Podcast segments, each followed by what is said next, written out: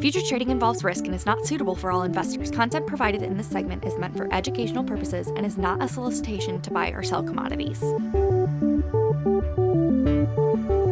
Good afternoon and welcome to From the Furrow. I'm your host, Britt O'Connell. Each week, we speak with subject matter experts regarding topics that are affecting the grain markets. This week, we have with us from Marshall, Missouri, Lori Nelsen. Lori is a grain market advisor with Ever.Ag and has a deep history and passion of working with grain producers managing price risk. Welcome to the show and thanks for joining us, Lori. Thanks, Britt. Glad to be here. Before we dive in too deep, Lori, this time of year, everyone's always curious to hear what the crops look like across the country. I know you've just gotten home on a trip through Iowa. What do the crops look like as you made that journey from Iowa back to north central Missouri? You know, I think the eastern Iowa guys would just give a big old yabba dabba doo. Crop looks really good there. There's pockets, Britt, that maybe they're needing a little bit of moisture. Um, as I visit with guys, Illinois, Indiana, Ohio, again, it looks like they're on the radar to be getting some moisture, have had some moisture. There's pockets maybe that haven't. Definitely as I come back south, crossing over uh, Highway 36 in Missouri, just the tone, the picture changed. Like something's definitely different here. Uh, visiting with guys, they're really concerned about uh, maybe 25% less production uh, in their corn crop. Of course, that bean crop is still yet to be made, but the you know we've had some rain. Bean crop overall looks good, but that's hard to say from the road. Um, it's really you just get the combine running in the beans to know. Texas, Oklahoma folks, um, they've been hot, dry without moisture for quite a long time here and um, are in dire dire need of some some moisture there definitely they will be looking for feed and fiber to come out here appreciate the uh, the update lori and ultimately it feels like the markets are viewing the crop report much like you. And we saw that uh, two weeks ago, we posted new five month lows in both corn and beans.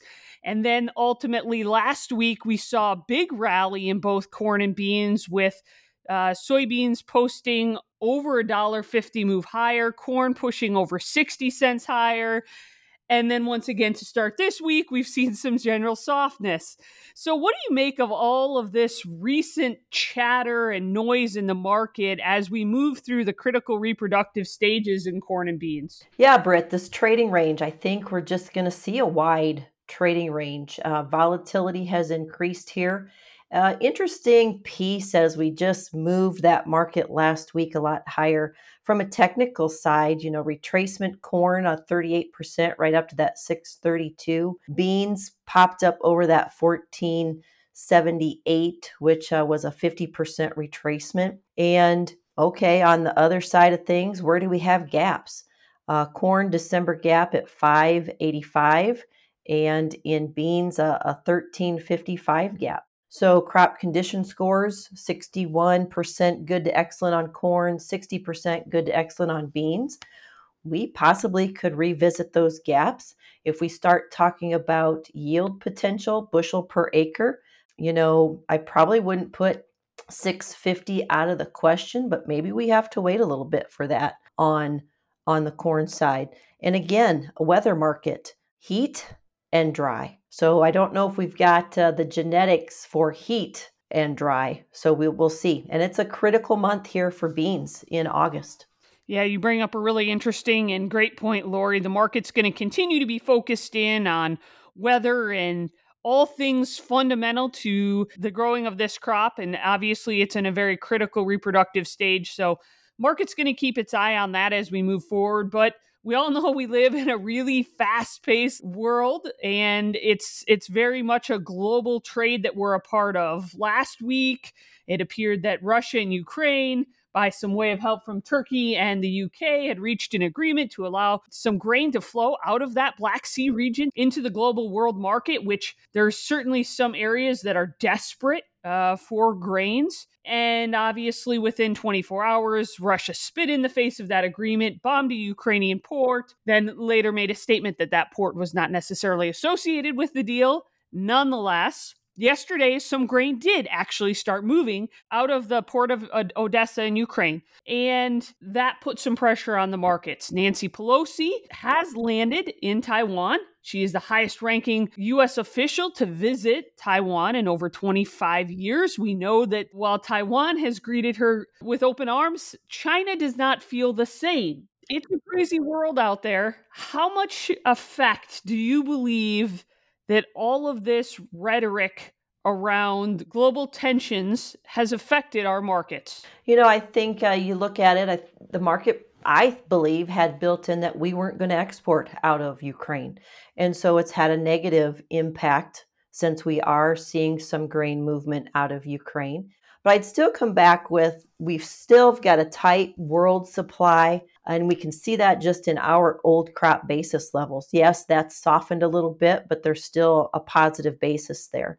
And Ukraine, if you look at Ukraine, maybe they raise half of what they're normally used to raising. Yeah, and that I think you bring up a really interesting point alongside of that, Lori. This deal actually doesn't really encompass anything that would be quantified as new crop for Ukraine, and so there's more to come as far as how much of a impact this is going to have long term on reprieving the world of its grain deficit, if you will. Speaking of overseas markets, Lori, can you give us a quick update on the Brazilian safrinha corn crop harvest? So, you know, things look like they're coming along pretty well there. When we look at what they produced last year, right around that 60 million ton, and they were faced with some weather problems. That crop was planted outside the ideal climate window.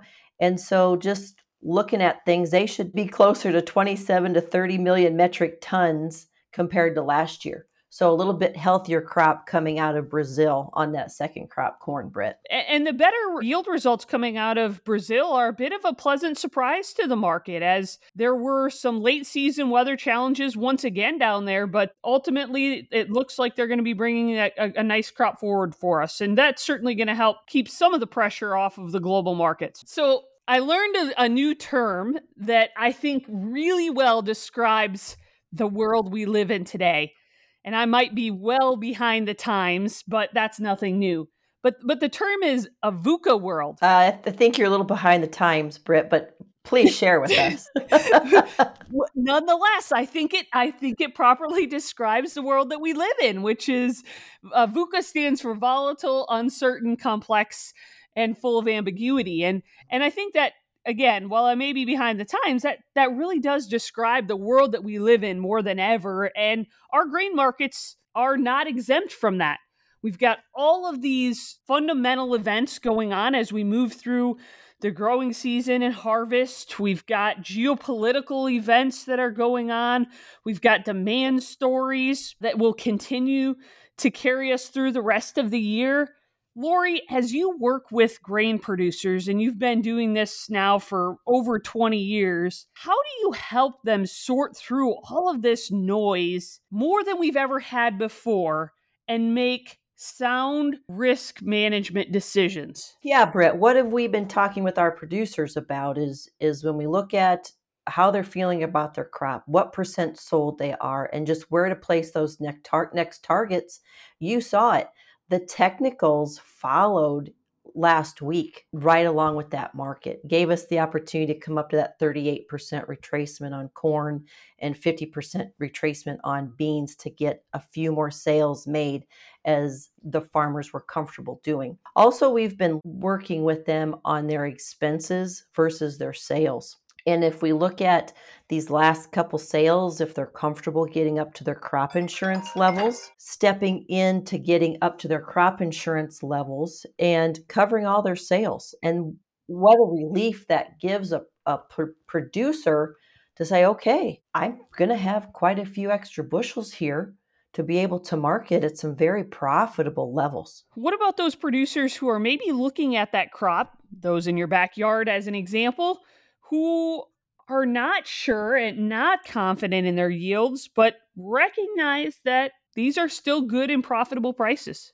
Put coverage. Having serious conversations about getting put coverage to cover some some very profitable levels for them. Historically, should markets feel confident about the crop coming forward, and obviously it gains confidence in that as we move through grain fill and pod set at this very time in the month of August we send, tend to see a sideways at best to a grind lower at worst in the market. And maybe one could argue that that's what we're in the midst of right now a sideways at best, range bound market. For producers who are looking at these markets, wishing they had done more at higher prices, what do you say to them? How do you help them walk through the opportunities that exist yet today? I wouldn't disagree with you, Britt, that we're possibly could come into some sideways trading could could come into some sideways trading and could be a, I want to say probably a, a, a big range. So we look at this market and we look at a producer's break even.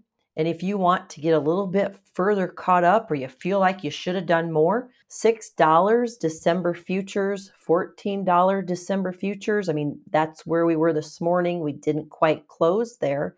And if I had to compare that to a year ago on the December 21, where were we December on the December 21 board? We were 550 December 21 corn and November 21 we were at 1350 a year ago today. So 50 cents higher in both commodities to get a little bit farther sold that is above a producer's break even. Yes, we're we're recommending to help guys make those sales to get caught up on a crop they're starting to feel more comfortable about. Well, thanks for joining us, Lori. We certainly appreciate your insight and years of experience as we move through these crazy VUCA markets. That's all for this week on From the Furrow. We look forward to you joining us next week.